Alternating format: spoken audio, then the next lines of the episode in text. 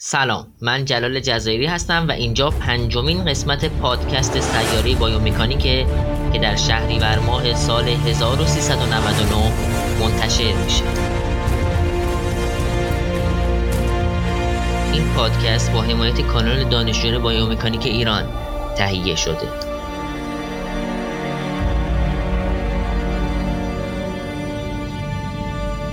تو این اپیزود در مورد موضوعی صحبت می‌کنیم که قطعا از زمان ورود به دانشگاه هر دانشجویی با اون دست و پنجه نرم می‌کنه. بله نوشتن مقاله. آمارها نشون میده تو سال 2019 بر اساس اعلام پایگاه استنادی اسکوپوس حدود 67744 مقاله با affiliation دانشگاه های ایران منتشر شده. با این حساب کشور ما 15 همین کشور از لحاظ تولید کمی مقاله به حساب میاد. علاوه بر این خیلی از افراد برای پربار کردن رزومه خودشون به دنبال چاپ مقاله در ژورنال های معتبر هستند. اینکه از کجا نوشتن مقاله رو شروع کنیم؟ منابع رو دسته بندی کنیم ابسترکت بنویسیم ژورنال رو انتخاب بکنیم و نهایتا چطور می‌تونیم مخاطب مقاله خودمون رو افزایش بدیم؟ موضوع گفتگوی من با آقای دکتر نادر آل ابراهیمه. نادر سالهاست که روی موضوع مهارت‌های پژوهشی در حال کار کردنه و مقالات مختلفی رو تو این حوزه نوشته. از طرفی اون با ابزاری به نام Research Tools تو دنیا شناخته میشه. که به پژوهشگران در نوشتن مقاله کمک می‌کنه. نادر در حال حاضر در دانشگاه از زهرا مشغول به فعالیته.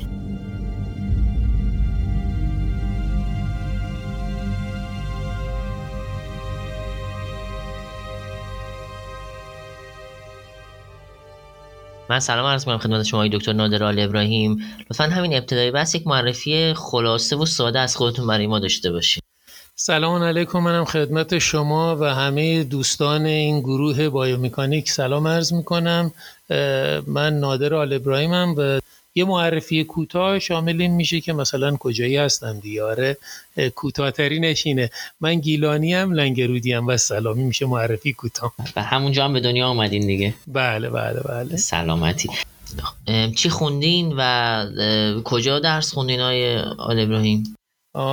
سرگذشته درس خوندن من یه دونه داستانه یه کتابه که حالا بعضیش خاطره است ولی خوبه بد نیست. خدا رحمت کنه رفتگان شما. بابای من پنج و نیم ساله من فرستاد مدرسه ملی. یعنی قبل از انقلاب این غیر انتفاعی اسمش بود مدرسه ملی. میگه بچه من باید مهندس شه.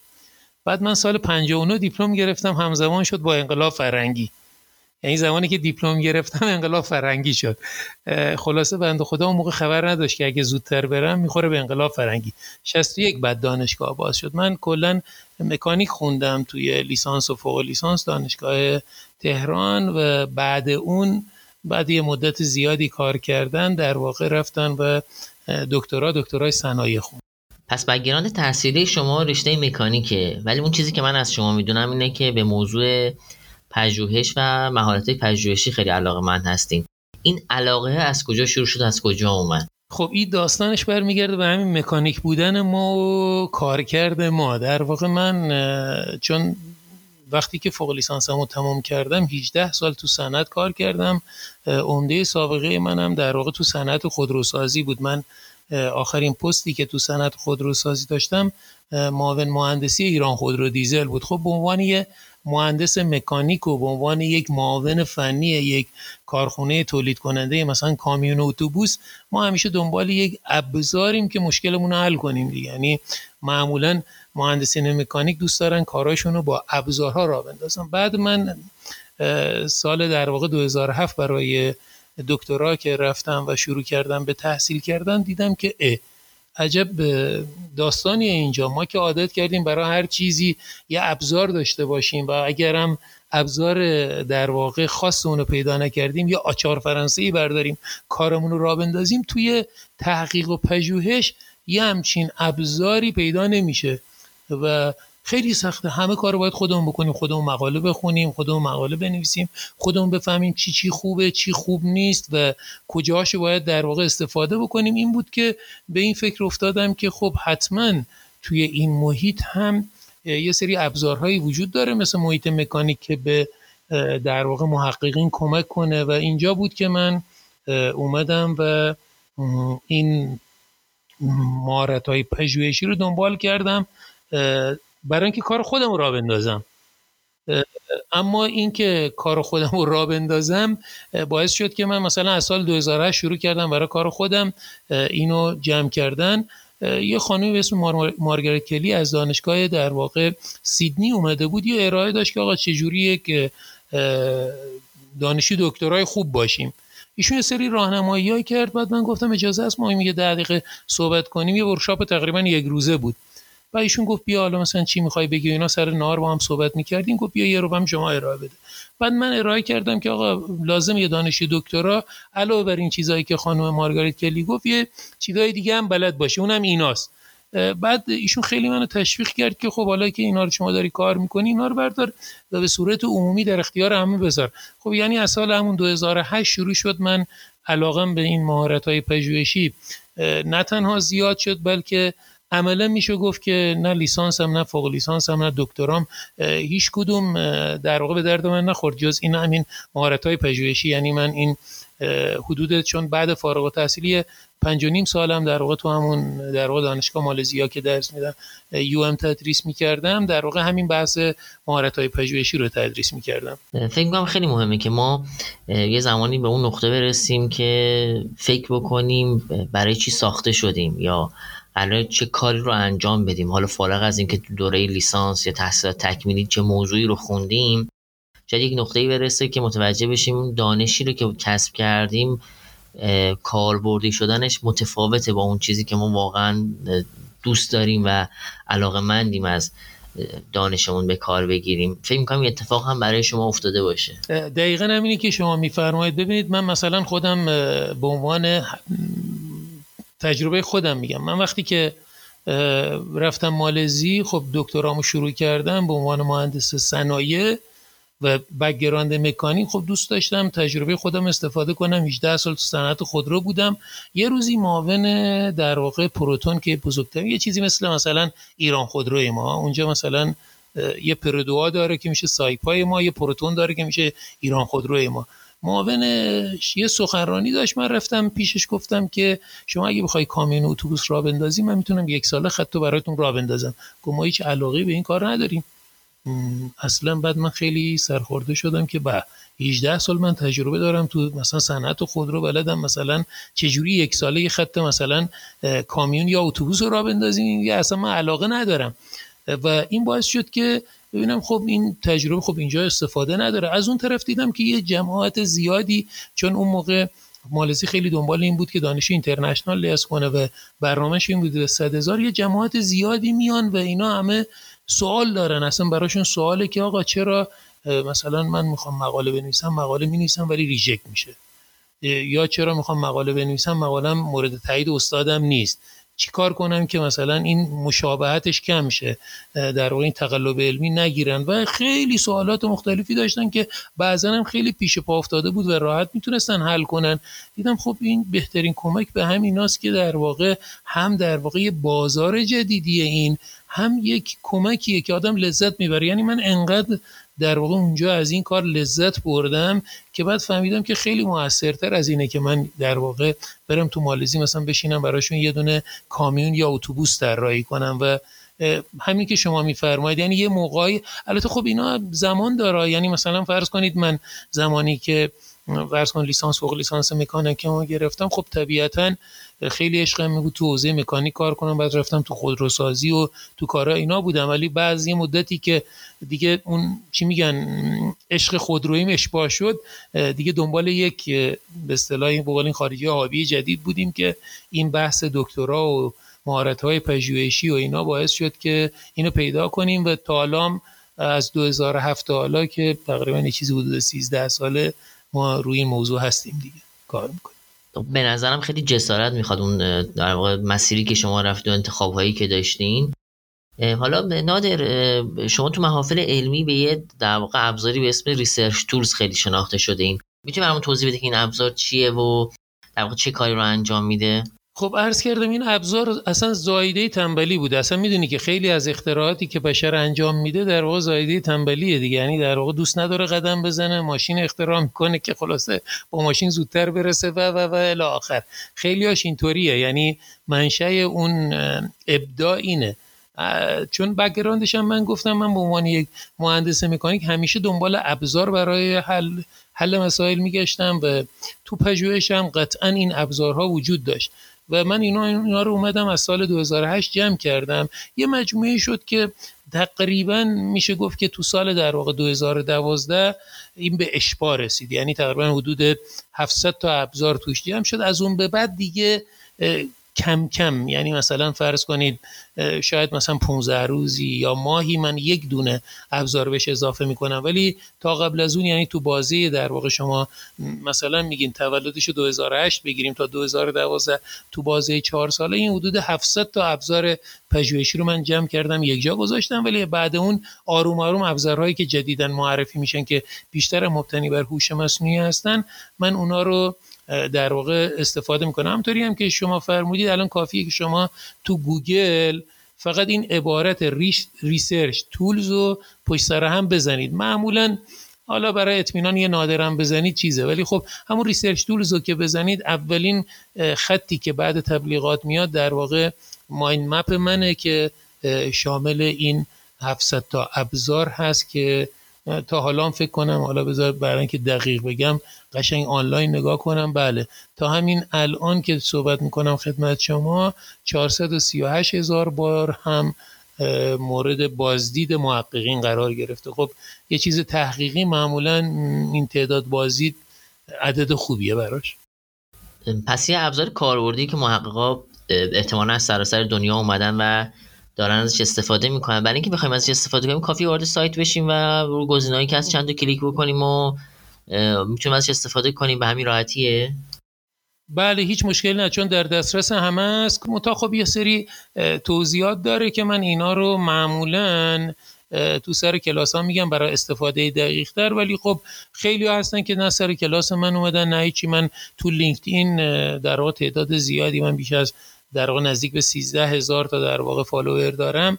خیلی از اینا مال اقصی نقاط دنیان و خیلی هاشون هم پیام تشکر میدن و در واقع یا پیشنهاد میدن اصلا. من پیشنهاد میدن میگن که این ابزارم بهش اضافه کن. و معمولا اگه ابزاری هم اضافه می‌کنم نام پیشنهاد دهنده می نیستم مثلا می نیستم که در واقع جان تو این تاریخ در واقع گفته که کاربرد این ابزار اینه و اینو من اضافه کردم. به پیشنهاد خود اون افراد. خب نادر به نظرت پنج تا از ابزارهایی که یک پژوهشگر باید اونها رو بلد باشه و بتونه ازشون استفاده بکنه چه ابزارهایی می‌تونن باشن؟ خب ببینید وقتی میگی 700 تا رو بکن 5 تا خیلی کار سختیه. ولی خب من یه چون سوال فرمودید باید حتما بی جواب نمونه جواب بدم. ببینید این بخش جواب ابزار من اگه دوستان در واقع چون الان مصاحبه رادیوییه نمیشه در واقع نشون داد تصویری نیست. ولی این چهار بخش اصلی داره. چجوری دنبال یه مقاله بگردیم؟ چجوری وقتی این مقالات پیدا کردیم بریم یه چیزی بنویسیم؟ یعنی مقاله بنویسیم. حالا که مقاله نوشتیم چجوری ژورنال مناسب پیدا کنیم ببریم چاپش کنیم؟ و از اینکه چاپ کردیم یه بخش چهارمی داره که چطوری در واقع ما اینو به در واقع رویت دیگران برسونیم. یعنی بیشترین ایمپکت و یا ضریب تاثیر ازش بگیریم. یه بخش هم داره به اسم سروی و آنالیسیس. من تقریبا از هر بخش یه دونه رو معرفی می‌کنم که بشه پنج تا دیگه. ببینید توی بخش survey analysis من VOSviewer رو معرفی می‌کنم. یک software ه که رایگان دانشگاه لایدن توی هلند develop کرده. software بسیار خوبیه. برای اینکه شما یه حجم وسیعی از داده های علمی رو دارید می‌خواید بدونید که این در واقع داده علمی سمت و سوش چجوریه من قبل از اینکه مصاحبه رو شروع کنم کلمه در واقع همین biomechanic رو search کردم روی داده در واقع database اسکوپوس و در واقع بردم توی این software و نگاه کردم تو پنج سال اخیر. مثلا فهمیدم که تو پنج سال اخیر بحث tissue engineering بحثیه که خیلی روش الان کار نمیشه. یعنی مال پنج سال پیشه ولی بحثایی مثل مثلا injury preventation یا بحثی مثل مثلا فرض کنید motion analysis بحثاییه که خیلی تازه و جدیده. خب اینو من اصلا رشته کار نمی کردم ولی خیلی راحت با یک پنج دقیقه آنالیز فهمیدم که چیا داره دموده میشه چیا در واقع توی در بورس و بین این دوتا هم کدومه؟ مثلا بحث های kinetic و اینا که میاد بحث footwear و اینا که میاد اینا مثلا فی ما بینی بودن. خب این مثلا یه ابزاری که من معرفی کردم از قسمت در واقع survey analysis. یه ابزاری هم که از قسمت یعنی من دارم از ته میام اول. یه ابزارم در واقع تو قسمت در واقع visibility و impact حتما استفاده کنین. بحث ORCID ه که در واقع یک مثل یک کد 16 رقمی برای credit card شما. یعنی 16 رقم به هر محقق اختصاص میده. ORCID مخفف Open Researcher Contributor ID ه که در واقع چون open هم هست دیگه همه قابل دسترسه مثل شماره شناسنامه میمونه. هر researcher ی لازمه داشته باشه و بهتره بره مثلا اونجا account باز کنه. این در واقع تو قسمت در واقع نوشتن ها تو قسمت searching خب حداقل حداقل باید در واقع شناسایی روی database های مثل Scopus و Web of Science داشته باشه. حالا اینجا شد دو تا ابزار می‌خواستم یک شما معرفی کنم. حداقل Scopus رو بدونه. حالا Web of Science که تو ایران بیشتر به ISI معروفه Scopus رو بدونه. تو قسمت نوشتن ها در واقع ما یه ابزار داریم خیلی ابزار خوبیه به اسم Qiqqa که یک نوعی reference management Qiqqa با Q I Q Q A نوشته میشه. این ابزار ابزار خیلی خوبیه که اگه یک دسته PDF رو در واقع بهش بدیم این دسته PDF رو برای ما آنالیز می‌کنه theme analysis می‌کنه و میگه که اینا مربوط به چه کارهایی هستن. مثلا کاربرد این مثل این میمونه که شما الان می‌خواید در واقع مرور ادبیات خودتون رو بنویسی اصلا نمی‌دونید باید کجا شروع کنید. اصلا چه تیتری برای این بخش مرور ادبیاتتون بذارید یا حالا اگه این تیتر رو گذاشتید مثلا همین بحثی که الان من کردم مثلا motion motion analysis. تو motion analysis چه زیر مجموعه‌ای وجود داره؟ کدوم paper اول بخونید؟ کدوم دوم بخونید؟ این Qiqqa به شما میگه. میگه که مثلا این paper شما 90 درصد به motion analysis مربوطه این پیپر شما 50 درصد مربوطه و الی این در واقع تو بخش نوشتن بودی ابزار معرفی کردم. تو بخش اینکه چجوری جورنال رو در واقع انتخاب بکنید یه ابزاری که مثلا می‌تونه به شما کمک کنه یعنی یک سری ابزارها در واقع جورنال فایندر هایی هستن که این روزه بر اساس همین هوش مصنوعی NLP کار می‌کنن و به شما در واقع پیشنهاد میدن که جورنال مناسب رو پیدا کنید. حالا این از هر دسته من سعی کردم یه دونه بگم که این سوال شما بی پاسخ نمونده باشه. به نظرم خیلی جالبه. یعنی هر محققی اگر این ابزارها رو داشته باشه می‌تونه هم تحقیق بهتری رو انجام بده هم نهایتا اون زحمتی که می‌کشه جواب بهتری رو هم قطعا می‌گیره. حالا موافق است اگر بین این همه ابزاری که بیش از 700 تا ابزار اونایی که باید رو گفتیم دیگه. ابزاری هم هست که فکر می‌کنید بلد بودنش یا اینکه بتونیم باش کار بکنیم کمک می‌کنه که پژوهشی بهتری رو انجام بدیم؟ دقیقا اصلا شعار من اینه که در واقع من اول کلاسام یه اسلاید می‌ذارم میگم do research یعنی research ی که پشت سر هم نشست نوشته میشه. یعنی پژوهش انجام بده. don't re-search یعنی re رو اول بنویس یه دونه hyphen بذار بعد search. یعنی دوباره تحقیق انجام نده بلکه پژوهش انجام بده. چرخ را دوباره اختراع نکن. یعنی کلا کل این ابزارها برای این جمع شده که در واقع ما کار رو بهتر انجام بدیم. حالا ابزارهایی که هست و من دوباره باز بیشتر به جزئیات به دوستان معرفی خواهم کرد. ببینید یه وقتایی هست که میگن که خب این ابزارها چیزی مثل تقلب دیگه. شما انگار که مثلا داری راه تقلب میگه من تا وقتی که Waze نیومد بود من مثال خیلی خوبی نداشتم. ولی حالا Waze Google Map یا مثلا همین نوع ایرانیش که به اصطلاح بلد و نمی‌دونم اینا هستن خب اینا به شما راه رو نشون میدن. اگه شما رانندگی بلد نباشی پشت فرمون نشسته باشی. راه درستم اون ویز یا اون بلد یا اون نشان یا هر نرم افزاری هست به شما نشون بده. ولی شما به هیچ وقت به مقصد نمی‌رسید. ابزارها عین همینه. یعنی ابزارها در واقع به شما راه رو نشون میدن که بهترین راه سریعترین راه بدون ترافیک ترین راه برای رسیدن به مقصد.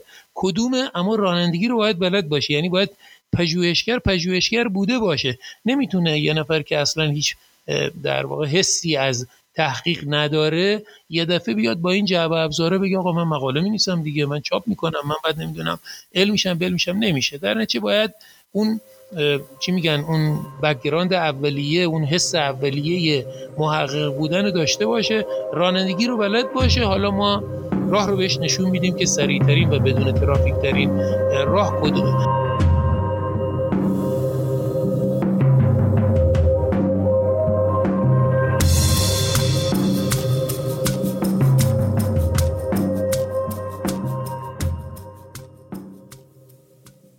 من پیشنهادم اینه دوستان یک خیلی نمی‌خواد 700 تا ابزار یاد بگیرن. مثلا فرض کنید ما تو reference management ده ها ابزار داریم. مثلا Zotero داریم EndNote داریم Mendeley داریم RefWorks داریم نمی‌دونم انواع اقسام اینا رو داریم. و لازم نیست همه اینا رو یاد بگیرن. ولی یه دونه رو که یاد گرفتن یه دونه رو خیلی خوب یاد بگیرن. من معمولا مثلا می‌پرسم خب شما کدوم استفاده می‌کنی؟ میگه مثلا فرض کن من EndNote استفاده می‌کنم. میگم خب شما از EndNote استفاده می‌کنید. این توانایی EndNote که خودش می‌تونه اتوماتیک برای شما فایل PDF رو دانلود بکنه رو بلدین. میگه نه بلد نیستم که. میگم خب این توانایی که برای شما می‌تونه در واقع فرمت خام مقاله رو متناسب journal شما تشکیل بده بلدی؟ میگه نه اینه که بلد نیستم که. میگم خب بعد کدومشو بلدی؟ میگه هیچی من فقط نحوه reference دهی رو بلدم. پس توصیه اول من اینه که شما قبل از اینکه اصلا هر ابزاری رو باش کار بکنید سعی کنید اون ابزارهایی رو که بلدید خوب یاد بگیرید.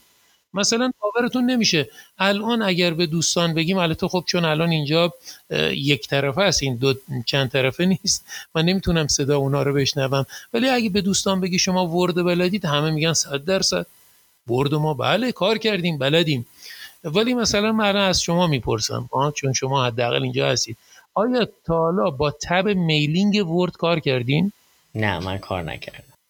اصلا دی می‌دونید یه tab داره به اسم Mailing؟ فکر کنم دیده باشمش ولی هیچ وقت کنجکاو نشدم که بدونم چیه و آره. چیکار می‌کنه. حالا می‌دونی این tab Mailing چقدر به یه پژوهشگر کمک می‌کنه؟ چقدر کمک می‌کنه؟ خیلی کمک می‌کنه. ببینید مثلا مثلا ما ما یه بحث داریم به اسم تو این همین ابزاراست که چه جوری ما می‌تونیم ایمیل محققین مثلا الان شما biomechanic ی.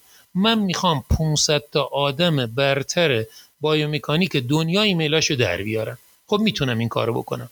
ایمیل ها رو در میارم. خب حالا که اینا رو ایمیل ها رو در آوردم می‌خوام به اینها به صورت جمعی ایمیل بزنم. بگم آقا یا خانم یا پروفسور دکتر هرچی من ایمیل شما رو خوندم مثلا جلال. Dear جلال I read مثلا your article with interest که مثلا چاپ شده توی interest که چاپ شده توی journal فلان و اینا. بعد یه خورده البته هندونه بذاریم زیر بغلش و بعد آخرش هم سوالمون رو بپرسیم. من الان توی biomechanic دارم روی این موضوع کار می‌کنم و نظر من اینه نظر شما چیه؟ برای اینکه مثلا بدونه که خب یه همچین ایمیلی رو بخوایم به 500 نفر بزنیم برای شما مثلا گردآوری و ارسال ایمیل اینا ممکنه مثلا چند ساعت طول بکشه ها؟ چند ساعت طول می‌کشه آقا جلال؟ احتمالا با یه مقدارم به هم ریختگی و اینکه نمی‌دونم تو لیست گذاشتم یا نذاشتم بعد احتمال یه سرش برگشت می‌خوره خیلی زمان می‌بره خب ولی مثلا اینو با استفاده از ابزار در آوردن ایمیل ها و ارسال ایمیل ها البته خب می‌دونید که مثلا جیمیل محدودیت ارسال در واقع بچه های 50 تا 50 تا رو تو هر زمان داره. ولی اگر نداشت من می‌تونستم یک سره بفرستم کلهم اجمعین ده دقیقه وقت شما رو می‌گیره.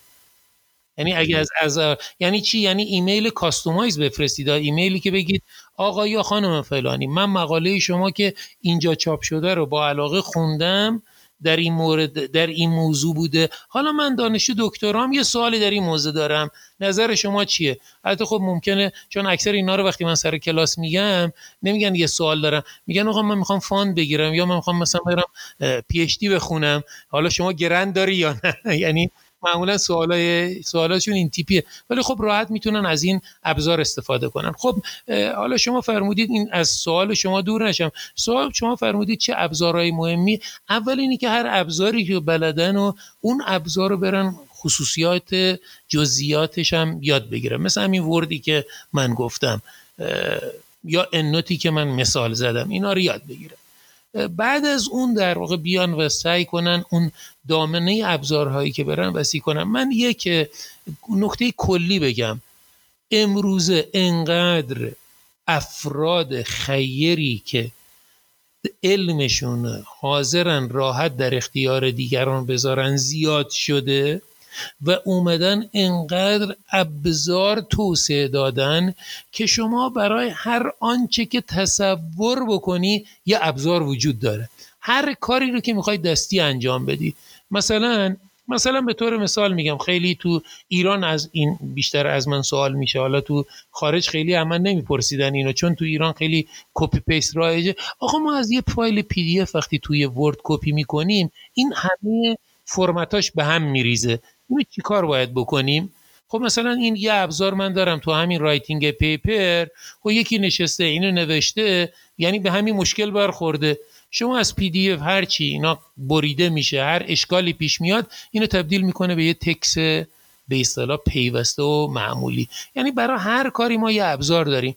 بعد من یه توسعه دیگه دارم. اصلا برای ابزارها شما بیشتر ابزارهای مبتنی بر هوش مصنوعی رو دنبالش بگردید. مثلا یکی از ابزارهایی که خیلی من خوشم میاد ابزارهای خلاصه سازیه. خیلی کاربرد داره. مثلا اینجا یکی از ابزارهایی که خیلی خیلی من دوستش دارم اسمش از پیپر دایجست. ابزاریه که مبتنی بر هوش مصنوعی. یعنی شما وقتی می‌خواید ببینید که آقا اصلا این مقاله به دردتون می‌خوره یا نمی‌خوره شما می‌تونید اون مقاله رو کافی دیو آی اون مقاله رو بدید به این ابزار. من همین الانم دارم یک کلیکش می‌کنم یعنی فکر می‌کنم که رو کلاس در واقع ویژوالم یعنی بچه ها می‌بینن اینو. و در واقع اینجا باعث میشه که شما اون دیوهای مقاله رو بدید بعد این میگه لپ کلام این مقاله چیه؟ بعد شما می‌خونی می‌بینی نه این مقاله اونی که من می‌خواستم نبود. پس دیگه وقت تو نمی‌گیری مثلا 20 صفحه مقاله رو بخونی. فقط اون لب مطلب و یعنی در واقع این ابزار بر مبنای هوش مصنوعی این کار می‌کنه. یا مثلا یه ابزار دیگه ما داریم در واقع Write My Abstract این ابزار بر مبنای برای پزشکی ها بیشتر develop شده. یعنی به درد همین در واقع گروه شما که biomechanic ان می‌خوره. چرا؟ چون این اومده. یه چیزی بالای 700 میلیون در واقع تمو از abstract های پزشکی استخراج کرده. بعد شما بگو آقا من الان می‌خوام راجع هر موضوعی تو biomechanic یه مطلب بنویسم. فقط تیتر تو بده یه abstract برات بنویسه. خب این abstract رو نمی‌نویسه که شما تقلب بکنید. نه اینکه همونو برداری copy paste بکنی بعد همونو بدی عنوان یه مقاله. این abstract رو می‌نویسه میگه آقا از 740 میلیون پارامتری که من مطالعه کردم اینی که شما دادی یه همچین چیزی باید در بیاد. یعنی یه ایده به شما میده که تو نوشتن به شما کمک کنه. حالا شاید سوال شما رو مستقیم جواب ندادم ولی خب کلیاتش این بود که عرض کردم. به نظرم فوق العاده بود. حالا من همین که داشتین صحبت می‌کردین Word رو باز کردم قسمت mailing رو دیدم و خیلی برام عجیب بود که با اینکه این روزانه با این نرم افزار کار می‌کنم ولی هیچ وقت این تبو باز نکردم کنکاشش نکردم و قطعا خیلی نرم افزاری دیگه هم هست که همین اتفاق داره براشون میفته دیگه. یعنی عادی میشه برامون استفاده. یا اینکه یادگیری اون عمق پیدا نمی‌کنه. خیلی وسیع میشه ولی عمقش خیلی کم. خیلی ممنون که اینا رو گوشزد می‌کنه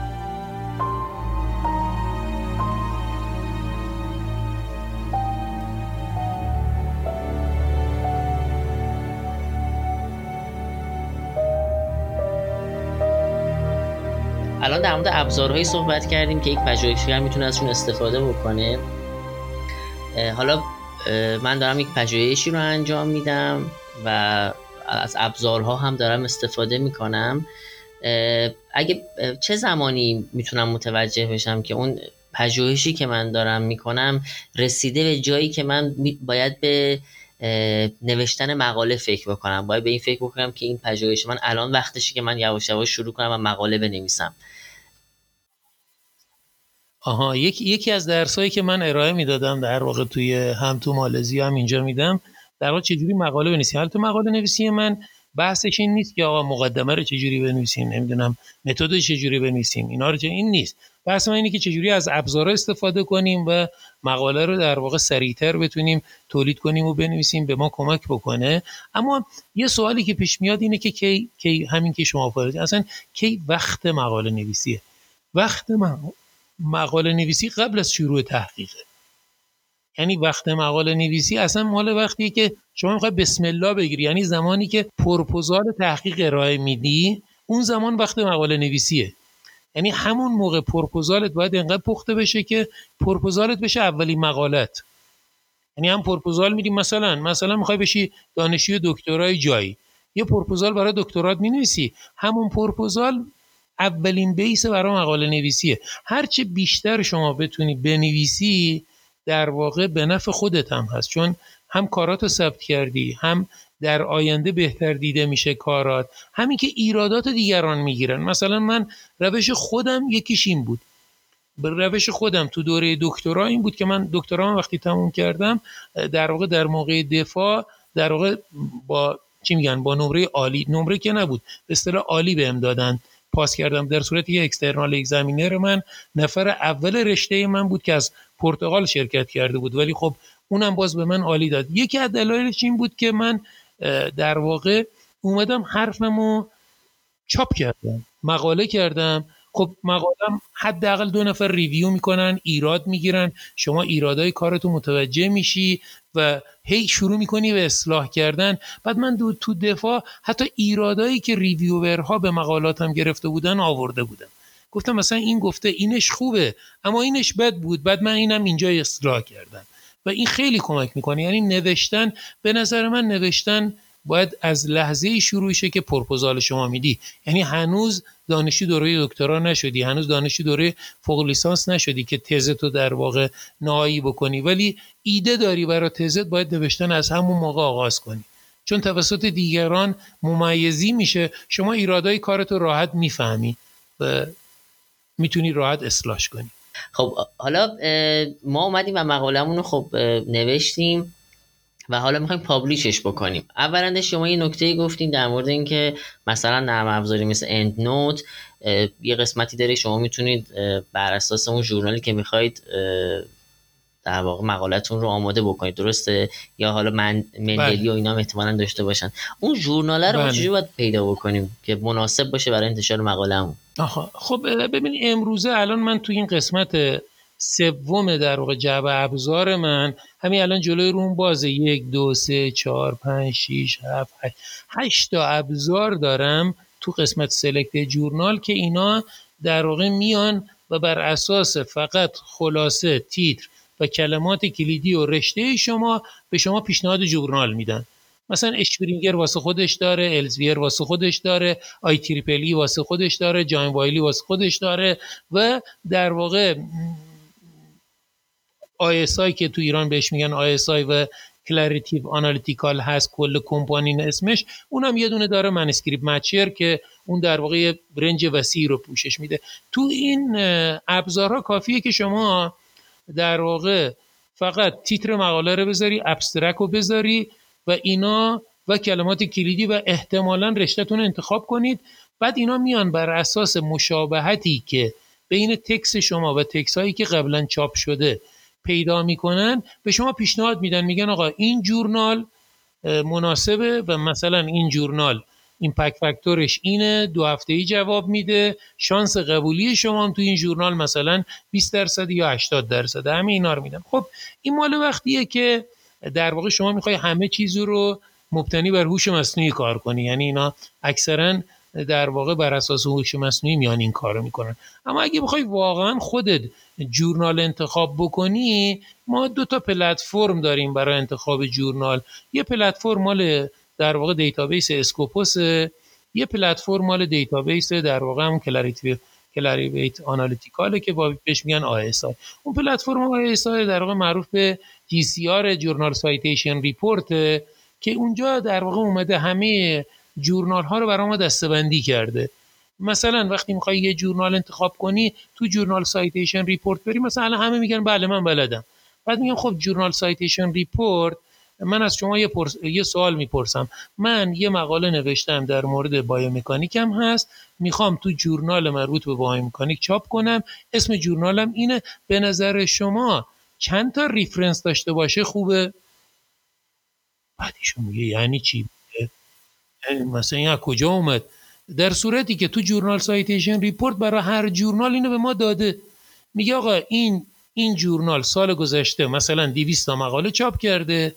میانگین تعداد reference هایی که توی مقالهشون بوده 40 تا بوده 50 تا بوده 60 تا بوده یا 80 تا بوده. پس شما دستت میاد که اگه به این journal می‌خوای بدی 20 تا reference دادی این journal ردت می‌کنه. چرا؟ چون میانگینش مثلا بوده 70 می‌دونید؟ یا اگه review paper می‌خوای بدی مثلا میانگینش بوده 120 شما نمی‌تونی با 20 تا مقاله review انجام بدی بعد بگی آقا بیا چاپ کن. این چاپ نمی‌کنه.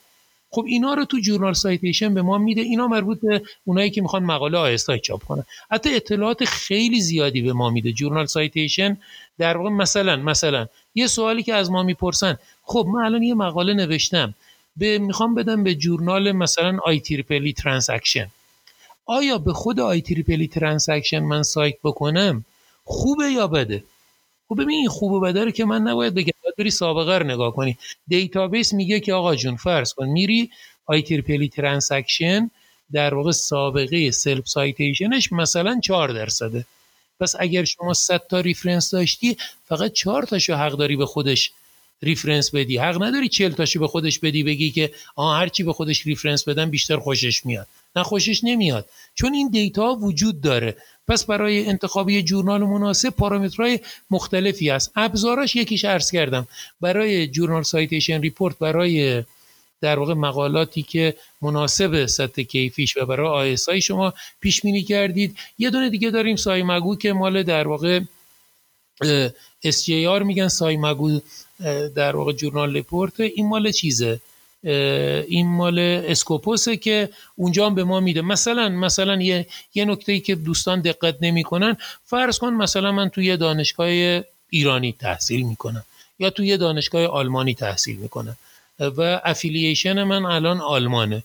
بعد یه مقاله نوشتم تو بیومکانیک می‌خوام بدم به journal X این journal X سابقش معلومه. من کامل می‌تونم پیدا کنم. ببینم آیا این journal X سال گذشته اصلا مقاله از آلمان چاپ کرده ده سال گذشته مقاله چاپ کرده. اصلا شاید این در واقع editor ش با آلمانیا خوبه یا بده؟ می‌دونید؟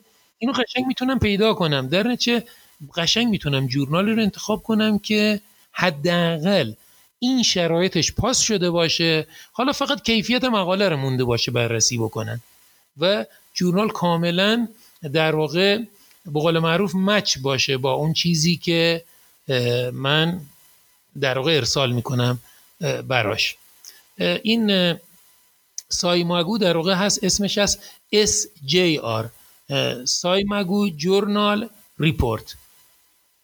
در واقع اون چون من وسطش با اون آیسایی چیز کرده بودم که الان همین الان باز کردم جلوم هست. اونجا هم در واقع اطلاعات خوبی راجع به جورنال ها و رشته ها و اینا به ما میده. خب خیلی عالی. فکر می‌کنم که یه موقع است من انرژی می‌ذارم و یه مقاله می نویسم اگر ابزارها رو بشناسم با اون انرژی احتمالا می‌تونم سه تا مقاله رو آماده بکنم و این نهایتا باعث میشه کیفیت کار بالاتر بره.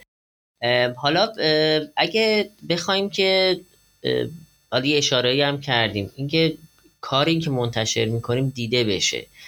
فکر می‌کنم دیگه قایت آمال یک پژوهشگر یه هنرمند حتی که اون تلاشی که می‌کنه و منتشر می‌کنه دیده بشه. برای اینکه بیشتر دیده بشه مقاله ما چی کار باید بکنیم؟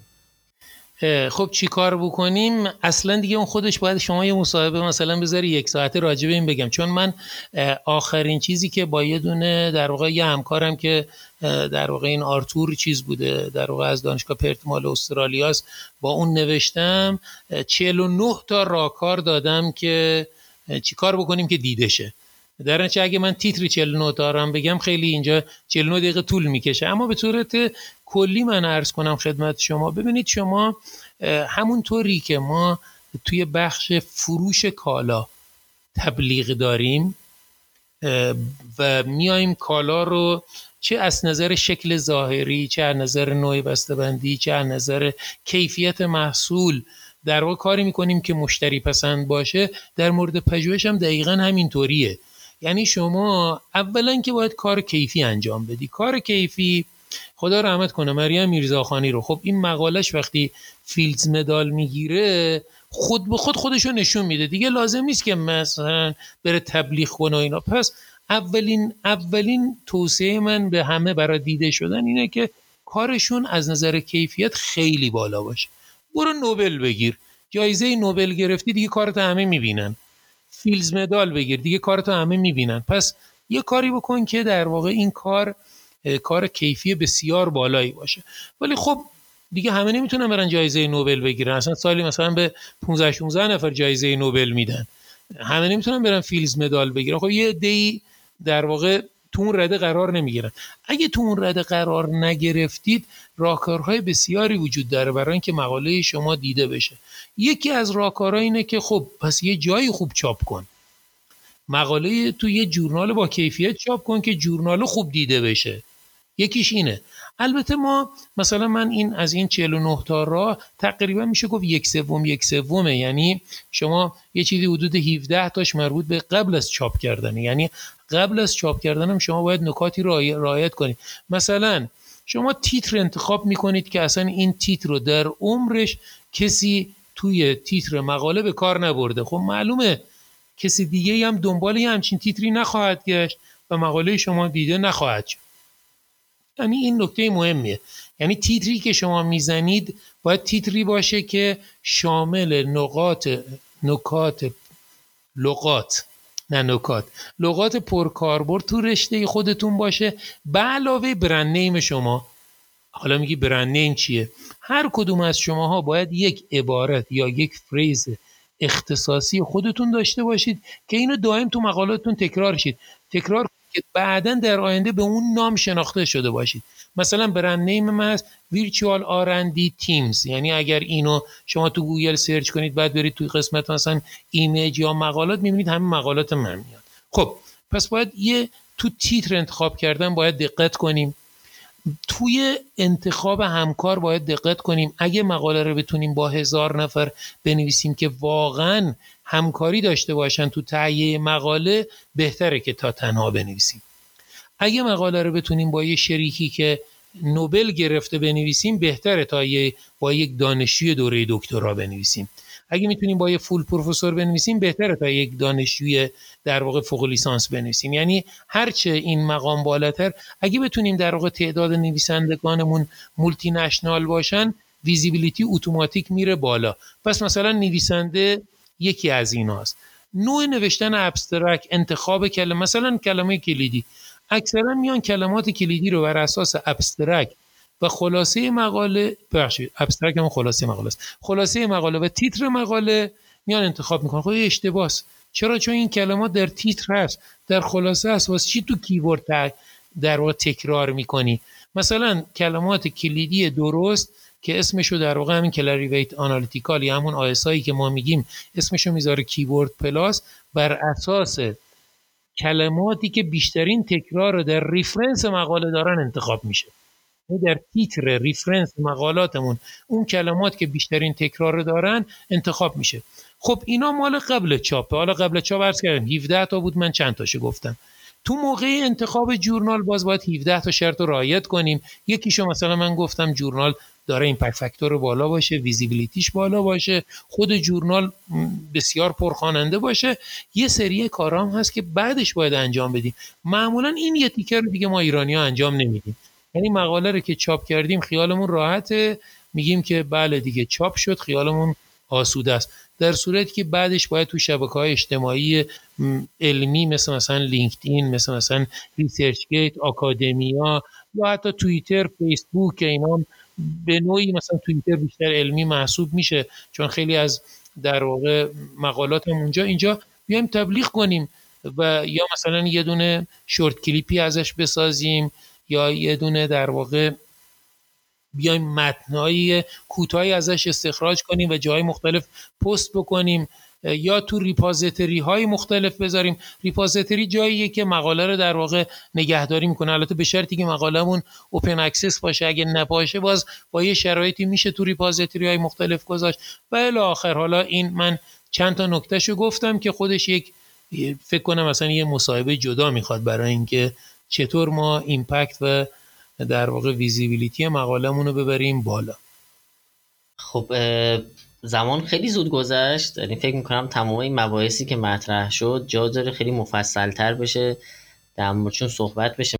من ازتون تشکر می‌کنم. اگه حالا صحبت پایانی داری در خدمت خواهش می‌کنم. منم از شما و دوستانی که حوصله به خرج دادن خیلی ممنون و متشکرم. البته من الان در حال حاضر اگه شما جستجو بفرمایید توی اینترنت در واقع بنویسید نادر 100 797 یعنی 100797 یادداشت بکنید در واقع این پلتفرمیه که روی فیکشر یکی از ریپازیتری های آزاده که برای دیده شدن بهتر هست. من تمام در واقع پرزنتیشن هایی که دارم و اونجا گذاشتم و دوستان می‌تونن در واقع با مراجعه به این پلتفرم که فکر کنم تا حالا بیش از حدود 300 هزار بار بازدید شده بیش از 50 هزار بار دانلود داشته همین پرزنتیشن های من به سادگی اینا رو در واقع دانلود کنم. منم از همه دوستان متشکرم و ممنونم خصوصا از آجلال عزیز که این همه محبت کردند و لطف کردند و در واقع هماهنگی ها رو به خرج دادن ممنون و متشکرم. موفق و معید باشید.